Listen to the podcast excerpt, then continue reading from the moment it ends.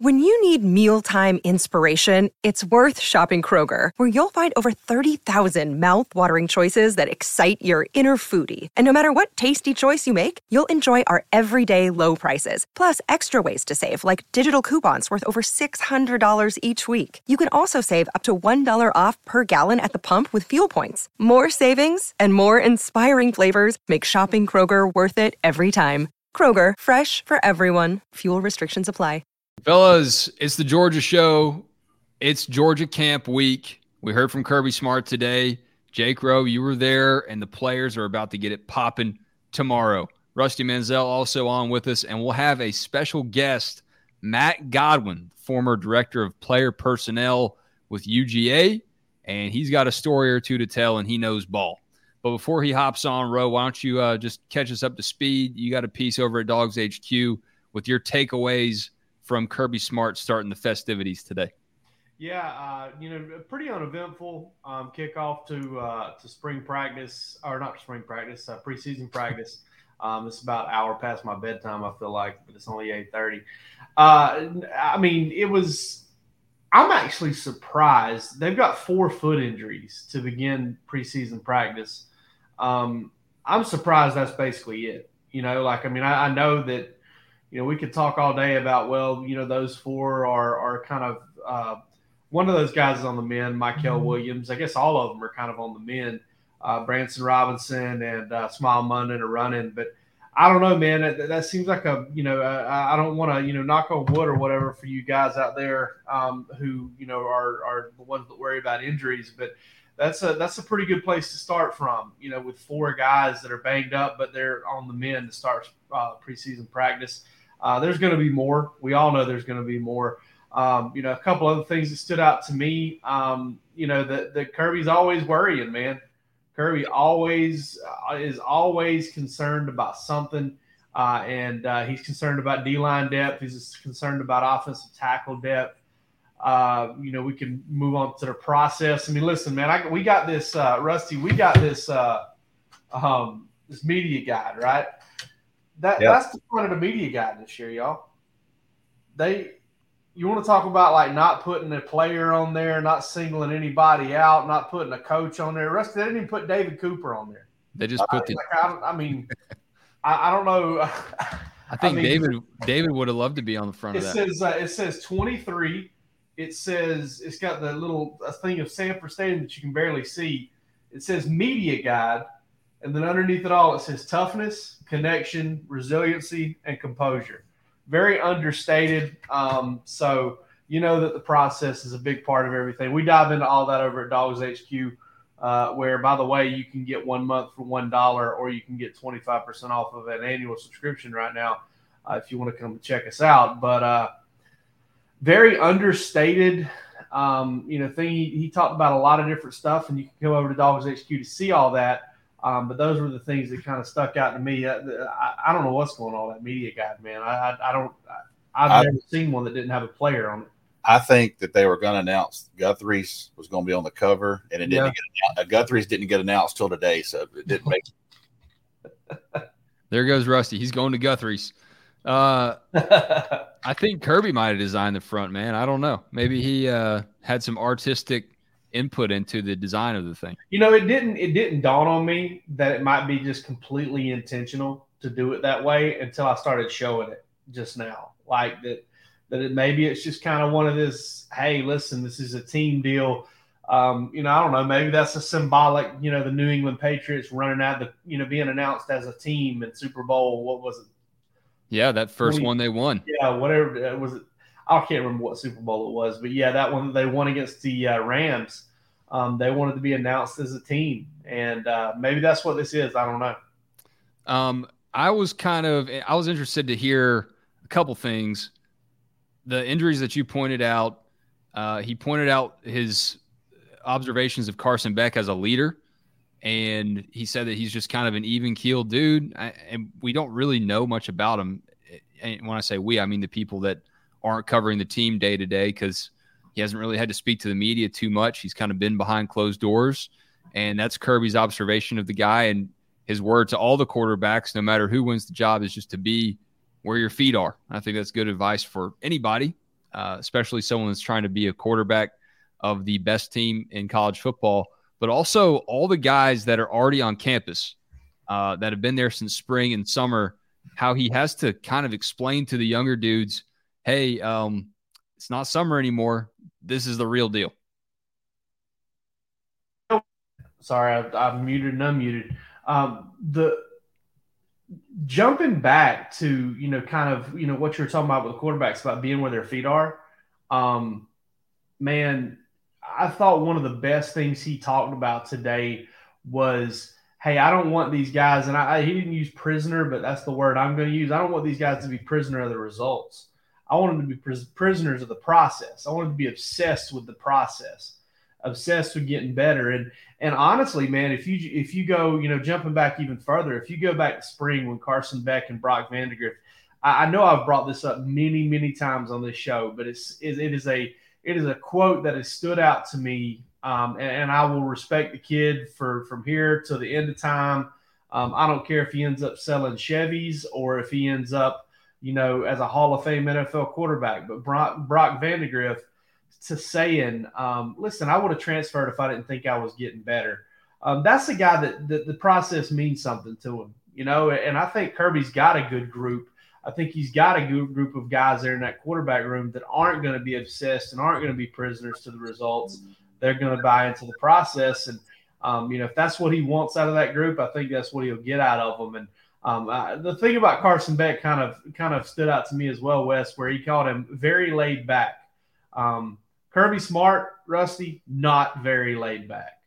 No, and I apologize. I think my 1987 Atari laptop just crashed, and it's going to be a bad day tomorrow. So I switched to my uh, other computer, so hopefully I won't lose me again. Uh, but yeah, it, it, you could tell watching a little bit today that uh, it's go time for Kirby. Um, you flip that switch, and I think that's one of the things I'll be interested tonight to talk with Matt Godwin. And again, if you guys didn't see the first podcast we did with Matt Godwin, um, what a great piece of information. I mean, this was Kirby Smart's right hand man basically for a long, long time. And I'm interested to hear how he talks about transitioning from recruiting into camp mode and what's that like day to day things like that. So we did talk to matt and, and he did turn his phone off uh, he did turn the uh, the dings off. So he's i was going to tell him if y'all didn't so. Yeah he, he got the uh, he got the iMessage alerts uh, taken care of for us.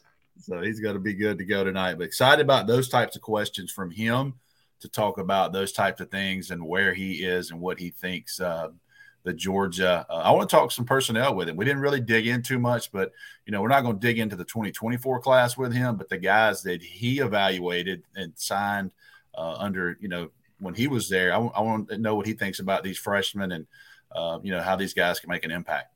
Rusty, I heard that he knows exactly what KJ Bolden's going to do, and he's going to he's going to reveal it on the show tonight. That's why we got him on. I tell you, man, this is one. I'll tell you this. This is one of those ones that we haven't had in a while where there might be three schools when he turns on that TV station or he turns on our YouTube station Saturday night on our own three YouTube station channel uh, that might think they're going to get him. So I'm very interested in how the next couple of days go. And listen, I was at Buford yesterday and, you know, I, I do the Falcons this morning. So I was in, in the neighborhood, went and watched practice and I didn't really push him too much. I know what he's going through this week. And uh, I'll say this that everybody around Buford, it was like, look, he he's not saying much. You know, even you know Dylan Raiola was there, and you know KJ's keeping it close to the best of his decision right now. Our message board is on fire with yeah. threads just called KJ, Bolden, KJ, KJ, KJ Bolden. Yep. So we'll find out. We'll find out very soon. But, yeah, we're going to watch that Saturday night uh, on our, our, our channel. So uh, Josh Newberg will host that. Um, I think I'm actually going to go. Uh, his mother invited. I've covered AJ since he was a. have uh, covered AJ since he was a um, ninth grader, and um, you know I think I'll go regardless of where he ends up. I mean, be there for us. Must see YouTube viewing there on the On Three YouTube channel. Also must see viewing tonight as Matt Godwin joins us. And I will not cover up his face there. What's up, Matt? Thanks for coming on tonight, man. Hey, guys. How are y'all doing? Great. We're good, man. We're good. How are you? Uh, I can't complain. I'm living the dream over here in Atlanta. so had some barbecue tonight and ready to talk to y'all. If we, got, iMessage, we got the iMessage muted. That's the only thing I need to know before we start, man. Yeah, so I, I got a lot of crap last time from just about everybody, friends, family, my mom. Um, so we we've addressed that. It was not my phone's last time. It yeah. was the iMessage on my computer. So we, oh, there you go. out how to turn the notifications off for that. So we're not not only that, but a little less sunshine on the face than last time. You'd think you played a little golf the last time we had you on, so it looks like you maybe didn't just get off the golf course this time. Exactly, exactly. Yeah. So I've uh, I've been in the office five days a week, so I have not been golfing since then. But I need to get back out there. Where'd you get your cue tonight, Matt? I'm sorry. Oh, it was uh, Old Brick Pit right off Peachtree Road. So it's uh, it's about two minutes from my apartment. It's about five minutes from my office where I work. So it's uh, it's a perfect spot. But uh, mm. right next to Pe- Peachtree Golf Club. Not Check it out. Spot. Not yeah. a bad spot. It's, it's a good one. So Matt, we uh we're just talking about Kirby firing camp up. Just heard from him today as uh, the ceremonies begin on the 2023 season and not a lot of fanfare, as you might expect. But one thing Kirby talked about was how summer and spring have changed over the years, and guys are around the building, uh, around the weight room all spring and summer. There's not a hard line in the sand of guys reporting for fall camp anymore. How do they break that up now? How do they flip that switch on the mentality of these dudes who are just having to you know some of the younger guys who maybe don't know what they're getting themselves into. Yeah, I mean, like you reference, I mean, the calendar has changed for everybody. It's changed for staff. It's changed for players. I mean, all around. And uh, really, when you look at it, I mean, what these kids do um, on a daily basis, year over year, is pretty impressive. Um, you know, really, when you look at the calendar, the time of year they get off is basically May after their spring semester ends. And they get a little bit of time off late June, early July with a discretionary period. But outside of that, I mean, these guys are working. Um, and, you know, I think, um, you know, I, I, got a cool story on this. So going back to 2021, you know, obviously, first national championship season, May comes around, classes end, and um, you know, not many players hang around in May. And uh, Devonte Wyatt was a guy. He said, you know, he went to the coaching staff, said, guys, you know, I don't want to go home to Decatur. I don't want to go home to Atlanta. I want to stay here. I want to take some class because when I go home, I don't eat right. I don't work out right. I don't do what I'm supposed to do. And uh, obviously, that was a good sign for that team and that player. But uh, I mean, really, you know, I mean, these guys, I mean, they're, they're working all through June, all through July. You know, in July, they're doing a lot of seven on seven. They're doing a lot of conditioning. They're doing a lot of lifting. And, you know, obviously, spring practice is a big evaluation period for the staff. Um, you know, you get a good idea of where your roster's at, what you got. But, you know, what happened in spring isn't necessarily going to translate over to fall camp because that month of July is huge. And there's a huge opportunity for guys to really develop some strength, maybe start moving a little bit better, reshape their body. So just because a guy was doing something in April doesn't mean he's going to do it in August. And that goes both ways. You know, a guy might have done really well in spring and he might come in in August not ready. And then you might have a young guy that puts on 15 pounds in July and looks really, really good. And he's a different player than he was in the spring. So, really, I mean, these, these guys work incredibly hard. Um, they care a lot. They're invested in themselves. They're invested in the program, and I mean, they they, they don't get much time off. And that's not just Georgia. That's everywhere. Matt, we see the picture behind you there. I don't know if you can see the screen with with Sedrick Van Pran, and we've yeah. had some we've, we've had some conversations, you know, you and I over the last couple of months about him and tell me and what you know me and you've talked about before um, and, and, tell this audience how big a deal that was to get Sedrick Van Pran back and how close was that for him to, to actually go in the NFL? Yeah. Um, you know, Sedrick was a guy that, you know, we felt like we had to get back. And mm. it's not just the fact that Sedrick Van Pran's a good player because he is, he's a really good player. He's, you know, preseason all SEC, all the accolades, all that But what Sedrick Van Pran represents as a person is what separates him. I mean, he's the best leader that I think I've ever seen or been around. Um, incredibly intelligent, deeply invested in the program. I mean, this guy gives us all every single day, and it's a testament to him. Um, but you know, with with Sedrick, you know, we were going back and forth with him in January, and you know, the decision date I think to declare for the NFL draft was like January 16th or something like that. Mm-hmm. And uh, I mean, th- those were some some late nights. Um, you know, going back and forth between Kirby, Sedrick, all these different parties, because um, we, we, we we had to get him back, and we felt like if we could get him back, you know, we're, we're going to have a really good chance this year, just because that's that's what he means to the team, and the guys care about him, they love him, and you know, we all love him. You know, we we wanted Sedrick to be there, and ultimately, you know, Sedrick came back because he loves Georgia, he loves the fans, he loves his teammates. And you know he i don't think he he felt comfortable leaving before he was ready.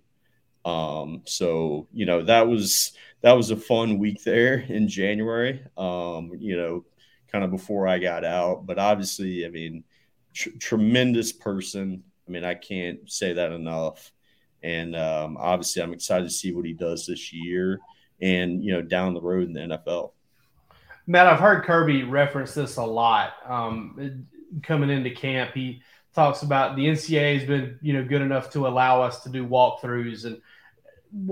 I mean, I don't know if we want to get in the weeds as far as what the rule is because I'm sure it's probably more complicated than it should be.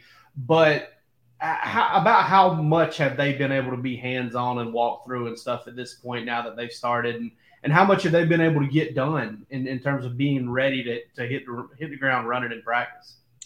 Yeah, I mean, I think the coaches have been doing some meetings, um, but to be honest with you, I mean, there's not a whole lot they can do. It's really up to the players, and what the team gets out of July depends on the kind of people you have on your roster.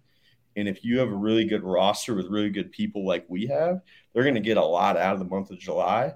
Whereas if you go to some programs around the country where their guys may not be invested um, you know, they're, they're not going to get a whole lot of out of July because the onus is on the players, really, because um, they're doing player led seven on seven. So, you know, they're, they're not doing a whole lot of install or stuff like that in July. It's really just focus on conditioning, you know, doing some concepts that have been ingrained in the offense and defense for years. So it's not a whole lot of new material. It's just kind of getting the wheels moving and moving in the right direction so that when camp kicks off, everybody's ready to roll. But really, you know, the month of July and the summer, I mean, it's player driven. It's how, how bad do they want it? Do they want to get ready for camp? And, you know, hopefully the answer for us is yes. And I think it will be. So what's Kirby, a typical, go ahead, go ahead, Wes. Yeah. I was, I was just going to say, Kirby mentioned the connection of the team that he hopes to see again. And I, I think a lot of that comes through Sedrick Van Pran, uh, as we spoke about earlier. But it has to be more than just him. And with a new quarterback stepping into that role, and uh, all the guys that are back, but you know, once again, a lot of them leaving for the NFL. How surprised were you last this time last year to see that leadership not miss a beat from all those uh, senior leaders who did go to the draft, and just to see SVP and guys like that immediately pick it back up because it seems like now there's been enough of a blueprint laid for this team to to kind of know what it takes to be player driven, player leaders, and holding each other accountable. Yeah, I mean, there's there's no question that we lost a lot of that 2021 roster. Um, I mean, absolutely. And I think coming off of it, you know, there was definitely, you know, I wouldn't say concern, but it was just a question mark, you know, who's going to step up for us? And really, you know, you had guys like Sedrick and you had a few others that, you know, really immediately stepped up and kind of took the reins from the Nakobe Deans of the world and, you know, the, the Quay Walkers of the world, the Travon Walkers, um, you know, all these different really, really good players that we had that – were good leaders, you know, they're, they're, those were big shoes to fill. And like I said, it was a question who was going to step up, but really, I think it became pretty apparent that we had a good group last spring, 2022. Um, now, I don't think any of us could have said, you know, yeah, we're, we're going to win the national championship because you never think about that. You know, it's always the next day, it's the next practice. You don't you don't think about stuff down the road like that. But um, I mean, we we had a really good group. We still have a really good group, and um, really it starts with Sedrick. But I mean, you you got some good veteran players on that team. I mean, Xavier Truss, Ladd McConkey, Kendall Milton. You know, I mean, these are good players, a but really really good people that are good leaders. Um, so it's it's always a question year over year, season to season. But the way we've recruited and evaluated, you know, that's that's a big part of the evaluation is the person. Um, and I think that it's become increasingly important in the NIL age and everything that's going on in college sports is you got to get good people. So, Matt, talk about um, a typical camp day. So you're, you know, this is the first year you haven't been in a camp, but you've been in every Kirby Smart camp. Um, talk about a typical camp day. What you don't have to get into the the whole itinerary, but tomorrow's practice for those players. What's tomorrow look like for those guys? Meetings all day. How, how does that How does that work? Yeah, um, you know, it's it's it's a lot. You know, it's um, I think back in the day, you know, you'd hear about two a days, and I oh, think oh, yeah. a lot of people have been through two a days, and you know, college football and football in general has evolved to where that's not a thing per se, but what you get is walkthroughs in the morning, you get some meetings in the morning, and they kind of break up, they go eat lunch, hang out a little bit, come back for more meetings, probably an hour and a half of meetings, and then it's practice. So you're getting I mean, I, I, don't know how many hours of football a day, but you're getting two separate sets of meetings, two separate sets of walkthroughs, and then a two hour practice or whatever it is. So it's it's a long day. And you know, from a personnel standpoint and the role I was in, man, August was fun. Um because yeah. you're coming off that July mad sprint recruiting weekend. And you know, really in August, it's just about kind of evaluating some players, cleaning up the board, getting ready for official visits, getting ready for game days, getting ready for the fall evaluation period and kind of mapping that out. Who's Kirby going to see? Who's you know office coordinator going to see, et cetera. But you know, really, when you're in that DPP role, you just get to watch practice and you're evaluating the roster. Um, and you know, it's fun. But when when I think about camp, you know, I really break it up into two segments. Um, and I don't. I'm not saying this is the correct way to look at it. This is always the way I looked at it. Is you have pre scrimmage number one, and then you have post scrimmage number one. And pre scrimmage number one, you know, in those first practices, the coaches are just trying to get the guys to, you know, play fast and physical. You know, you're you're you're evaluating the roster a little bit, but really you're just trying to create good tempo and intensity in practice to the point that we get to that first scrimmage, first scrimmage plays out, and then after that first scrimmage, you're really focused on the depth chart and personnel and okay, who's actually going to play. But early on, you're installing and you just want the guys to run and hit. And, you know, it sounds simple and it, it really is, you know, because um, that, that's the important thing is getting the guys in the rhythm of practice so that when you're two weeks out from that first game, then you can start to hone in on game plan and scheme and situational football and all that stuff. But early on, we're you know we're, we're trying to see those guys go play ball because they haven't really played football since April. So, so on one hand, you know, it feels like when camp starts, recruiting is just it, it almost feels like it's done. But I feel like I know I feel like we know enough about Kirby Smart to know that that's not hundred percent the case. So yeah. what, what does it happen? What is it like with the coaches? Because right now we're looking at a period. I'm not going to ask you about these things specifically because I wouldn't want to put you on the spot. But KJ Bolden's about to make a decision. Nate Nate Frazier's about to make a decision. There's communications going to be ongoing in the coming days. How hard are they working on that during camp? Is that I mean, is it a grind for them to kind of balance that with decisions coming up? Yeah, I mean, I think it's it's really tough for the coaching staff because you can't just put recruiting down. You know, you, you got to maintain that level of communication that you've had since last year or however long you've been recruiting the kid. So I mean, you're stacking long, long days on top of each other, and a lot of it's focused on football and the practice. But I mean, the coaches have to spend at least an hour a day recruiting, whether that's texting, whether that's calling, getting on Zoom, whatever it may be. So the recruiting never goes away. I mean, as you said, and especially with Kirby. I mean, Kirby puts such an emphasis on recruiting that you can't just neglect it. Um, and you know, you hear whispers from other other programs around the country where it's like, yeah, man, we get to August and our coaches put the phones down. You know, they're, they're focused on ball, they're focused on the season. And rest assured, that is not the case at Georgia. So you you recruit 24 7, 365. And that work life balance is always tough in football. But in August, it is especially tough for those 10 full time assistant coaches. Man, give me give me give me uh, two minutes on Mykel Williams. That's a kid that you obviously evaluated. Um, that was a big deal, you know, flipping him back from USC. Uh, but you you Mykel Williams, you know, you saw some flashes ended last year, uh, especially in the Ohio State game and some of the things he did. But talk about Mykel Williams and where you think he is entering his second fall at University of Georgia. Yeah, I mean, Mykel, I think is a guy that a lot of people are excited about, and rightfully so. Um, you know, and I think Mykel's freshman season was interesting because if you go back and look at that Oregon game, he actually started.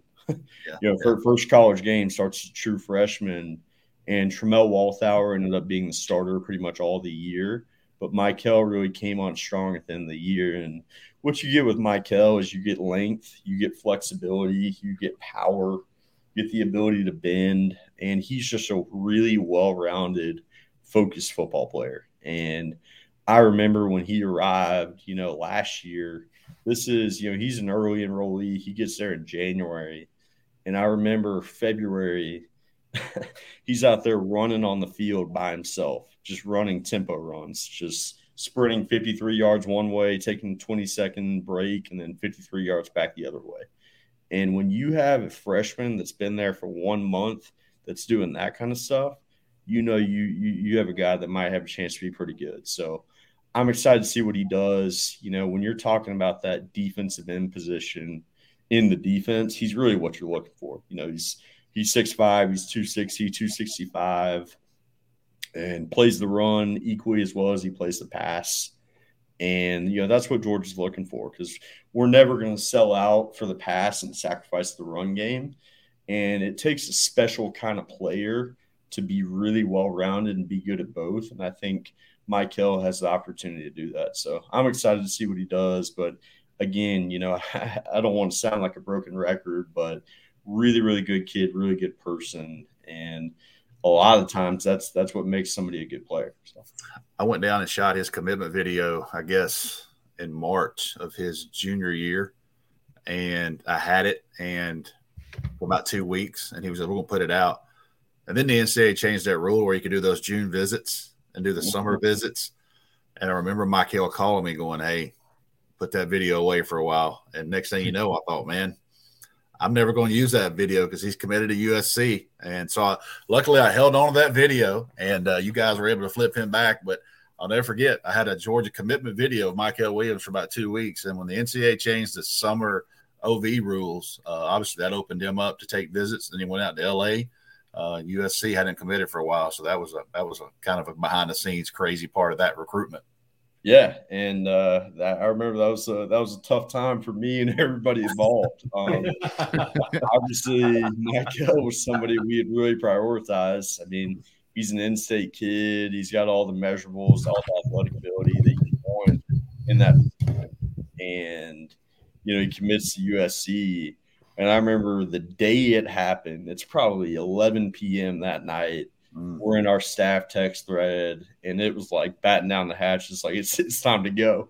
Yeah. You know, um, not that we had put it in neutral or not that we weren't actively recruiting him, but it was like, whoa, you know, it, it woke us up, you know, to be honest yeah. with you. And, and obviously, you know, Tray Scott did a great job with that, but really Dell McGee um, kind of Columbus. That. Columbus there you go. That that Columbus, um, those roots run deep. So um, I'm glad it worked out, and obviously, you know, we're, we're glad to have them. So. Mykel Williams is also the owner of a five star handshake. Um, him, uh, Travon Walker, Laremy Tunsil, Travon Walker's dad, Steve Walker, uh, Steve Walker. Um, you know, those those guys are the ones that had that index finger go about halfway up your forearm when they shake your hand. Like you, you know, you know, you're shaking the hand of somebody that's that's full grown at that point. Man, I wanted to ask you. You're very familiar with this second year class. We just got through with a, what we call a second year surge series over at our, at our site. And uh, I wanted to ask you just in general. Obviously, you brought you you know Malachi. We know Malachi. We know you know Mykel. Who from this class that's left, um, you know, because they lost all the Washington boys out of this class already, and um, you know, a bunch of other guys. Who out of this class that's left are you excited to see, or maybe think has a chance to break out this year um, from that, you know, from that twenty, I guess, twenty-two class? Yeah, I mean, I think there's there's a couple guys that stick out. Um, one immediately is a guy like Marvin Jones. Um, you know, battled some injuries last year, came in, you know, last June. Obviously, was very highly touted. Hey, can I ask? Can I can I break in right here? Let me ask you a question on Marvin Jones. So he had a torn labrum, correct? Yes. And that happened pretty early in the season, right? Yeah, I mean it was it was something that was lingering from his high school days, and this mm-hmm. is a guy that gutted it out. You know, he's he's a tough yeah. kid, he's intelligent, and I think he showed some toughness and resiliency, which are you know four of the traits that are central to the program. And this guy showed a lot his freshman year, but you know, really, I think he had a challenging time last year, coming in with a bit of an injury.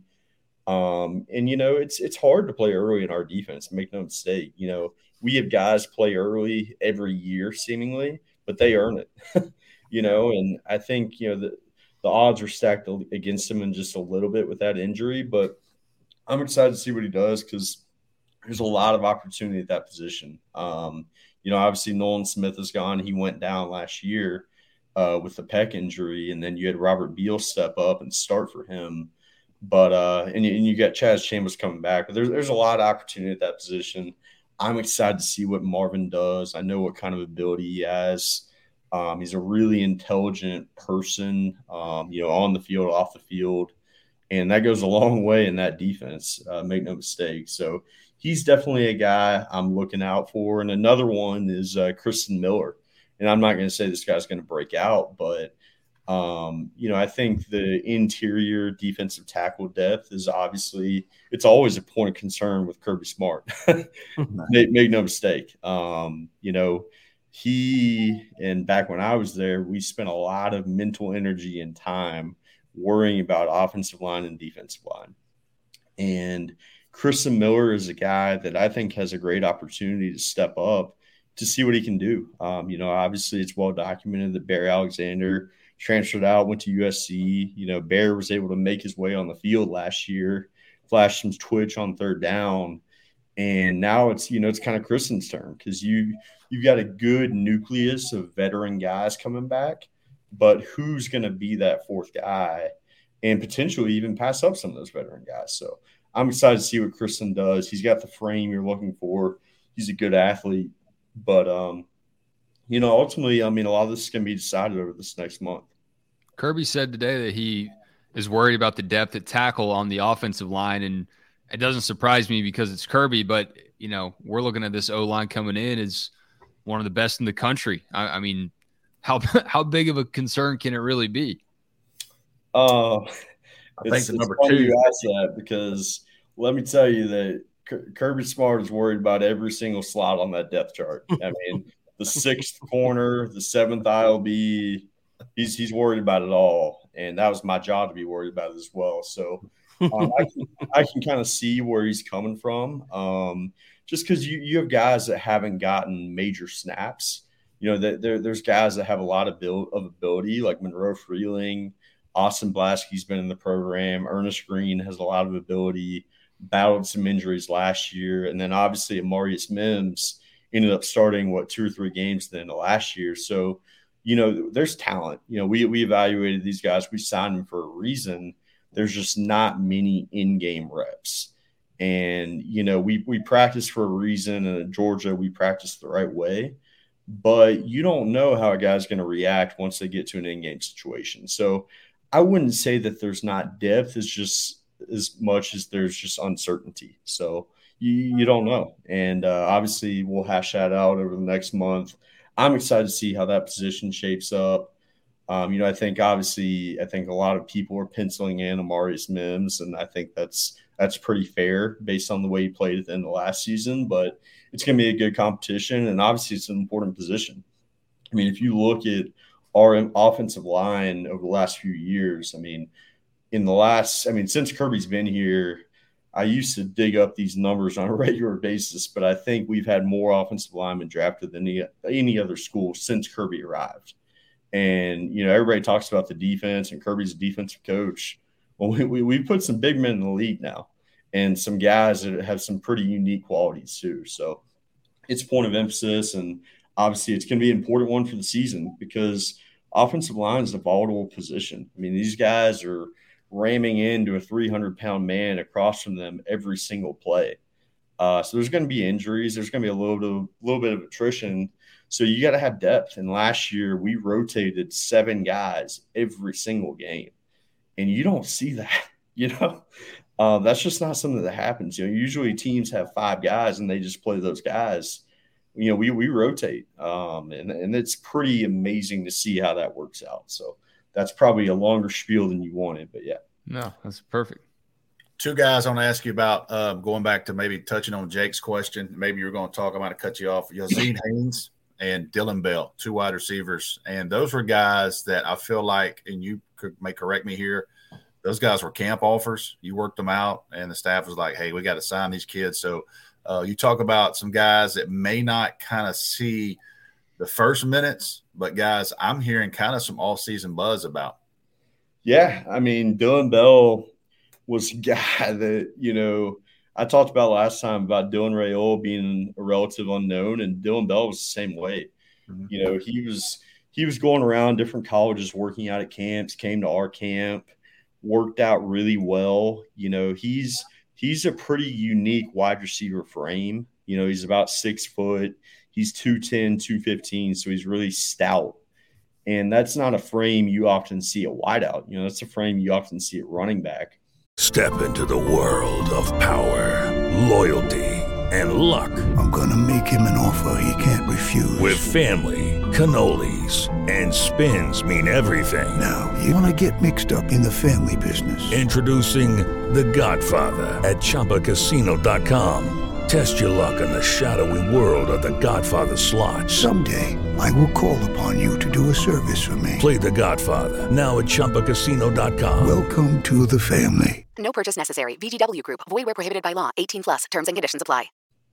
But you know, seeing him go around cones, change directions, seeing the twitch and the quickness, you know, he was a guy that we were really, really high on after his workout. And, you know, I remember Monk was like, you know, we, we were we were all talking about him and Monk, you know, who has a really strong background with receivers. You know, when he was an offensive coordinator in the NFL, a lot of the time he wasn't coaching the quarterbacks, he was coaching wide receivers. And you know, he was so good at putting things in a really concise way. And he just goes, guys, it's like you don't see 210 pound guys get in and out of breaks like that. That's all he said. and that was it. And um, and a lot of times this stuff is that simple. And uh, you know, obviously we signed him. I think last year he had a promising freshman season. And I'm excited to see how and how he can build it. And I think he's a guy that gives you some versatility he can play outside. He can play inside. He's good with the ball in his hands. And uh, again, he's a good kid and he's smart. You know, he learns well. Um, so that's important. And then with Yazeed, you know, Yazeed was a, another camp eval, but it wasn't at our camp. Um, so the NCAA still allows for schools to come to other camps. So, you know, every summer, you know, we would host, you know, University of Pittsburgh, Appalachian State, whatever all these different schools would come to our camp and watch and evaluate. And they're not necessarily watching the upper end, you know, Georgia pro- prospects, quote unquote, but they're they're just trying to see if they can get a steal out of the state of Georgia from wherever. And it goes both ways. You know, we we can go to other camps. So you know, we um, we sent a couple coaches up to the Temple camp up in Philly, and uh, saw Yazeed Haynes work out. And I remember there were only like ten clips and you know, BMAC gives me the camera. We get the film uploaded, and I'm like, "Damn, BMAC! Like, we couldn't have gotten a little more than ten clips, but just on those ten clips, you could see the change direction, you could see the twitch, and you could see the speed. And then we got him back down and worked out again. And you know, it was pretty clear that this guy was a really, really good athlete that was under the radar. And uh, BMAC and Fran Brown did a hell of a job, um, you know, signing Yazeed. And, uh, you know, he flashed a little bit when he enrolled in December, but you, you can't look much into what happens in December, you know, uh, semifinal practices. But, you know, he got there really, really early and showed some of the tools that we saw when he was recruited. So um, I'm excited to see what he does. I definitely think he's a guy that needs to add weight. You know, when we recruited him, he was really, really light but he's a developmental uh, prospect that has really, really good speed. And when you look at the wide receiver position, the position now more than ever is defined by speed. You know, I think for a long time in the 80s, 90s, 2000s, you know, you wanted these six four, six five ball skills, red zone targets. And I think the position has evolved where you want guys that can just flat out run and can take the ball 60 yards to the house. And um, what a concept, man. yeah, yeah. Um, and, and that's just the way the game's evolved. But um, yeah, like I said, I think Yazeed can really run. Hopefully, he's been able to put on some weight. I don't know if he has, but uh, he'll definitely have some opportunity there. Matt, I got I got one more, uh, and I want to get to some comments in the uh, in the live chat here before we move on to some current recruiting talk, and I know Rusty wanted to squeeze one more in there too. But you know, obviously a little bit changing with the offensive coordinator situation. You know, Bobo was there, uh, you know, analyzing the offense and all that. But what is a quarterback competition going to look like in this camp? Kirby, you know, he's not going to announce a starter right now. We all know that. Beck is presumably putting the pieces together, but with this much talent in this quarterback room, it's wide open with Stetson gone now. What does this look like, especially with Monken no longer here? Yeah, I mean, I think, and I think you know, the transition in terms of coordinator will be pretty smooth. You know, Bobo was here last year. He's a really good football coach. He's really bright. He's a really good communicator. I think he has a good relationship with all those guys. But really, in fall camp with that competition, you're trying to a create game like scenarios so situational football third down red zone you know one minute drive two minute drill stuff like that but ultimately you're trying to give each guy a fair shot and you know it's pretty simple how you do that. You have guys rep with different groups and against different groups. So you're going to have each quarterback rep with the ones rep with the twos. You're going to have them go against the ones. They're going to go against the twos. Um, so you're trying to put them as in as many different equitable situations as possible so that you can get the best possible evaluation. And you know that that takes a lot of effort, you know, on the team, you know, with Mike Bobo and the offensive staff kind of distributing reps. But um, you know, in the past we've done a really good job with that. I know we'll do a really good job with that this year. And I mean, there, there's still competition, you know. Carson's obviously really, really talented, but so is Brock Vandagriff. And let's not forget about Gunnar Stockton. Um, so I think, you know, there, there's a good problem on our hands with three really good quarterbacks. And ultimately, it's going to play itself out in practice and those scrimmages. You know, th- those two scrimmages that we get in the fall are so, so big.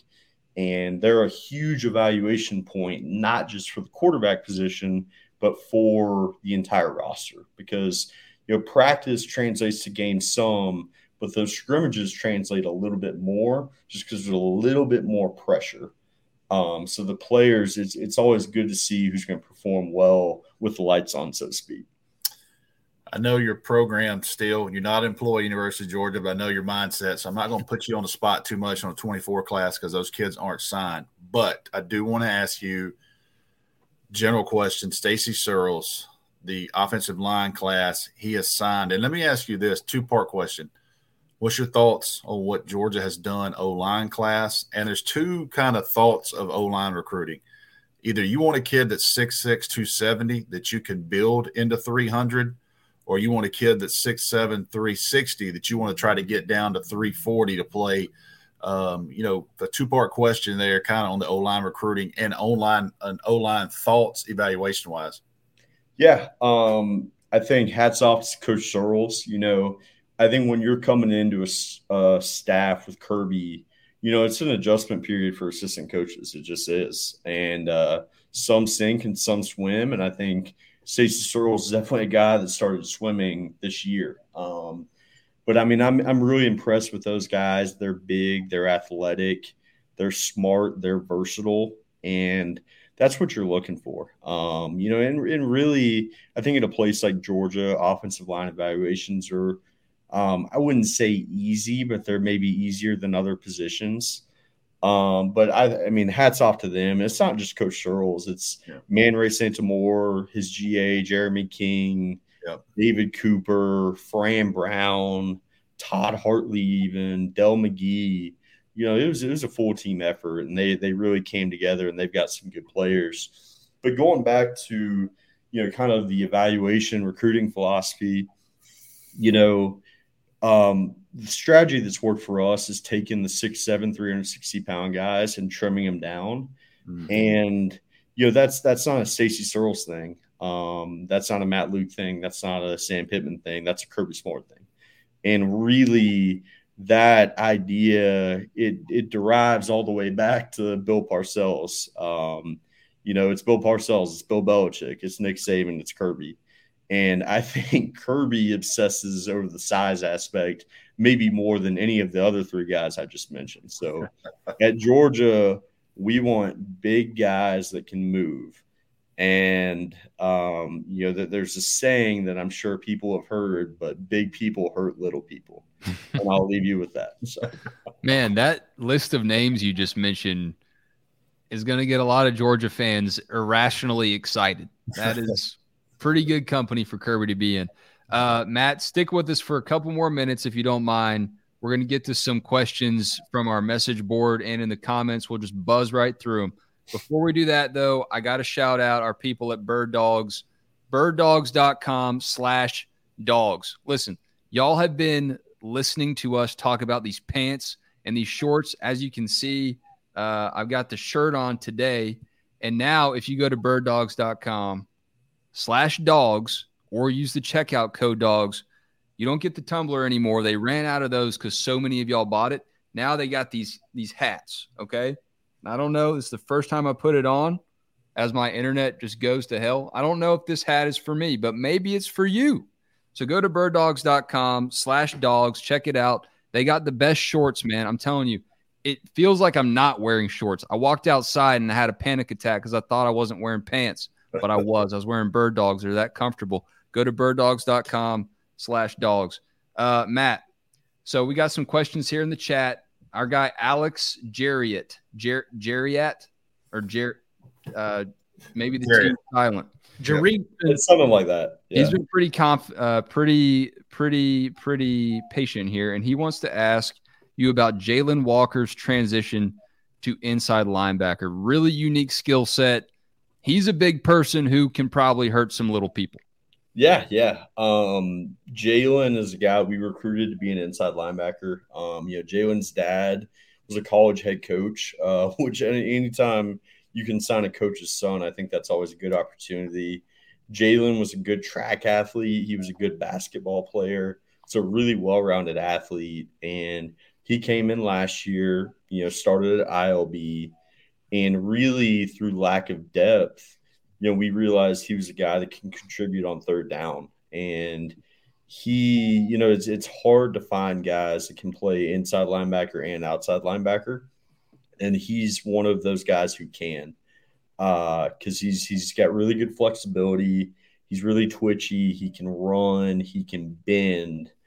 And even though he's probably about six one and a half, you know, he's got good enough length and long enough arms where he doesn't get swallowed up by offensive linemen. Because that's the issue you run into with a lot of times with those, you know, short, sawed off guys is they just kind of get swallowed up. You know, with a guy as long as Marius Mims, you know, they just can't can't get to their body because that offensive tackle's arms are so much longer. But Jalen's got really good length.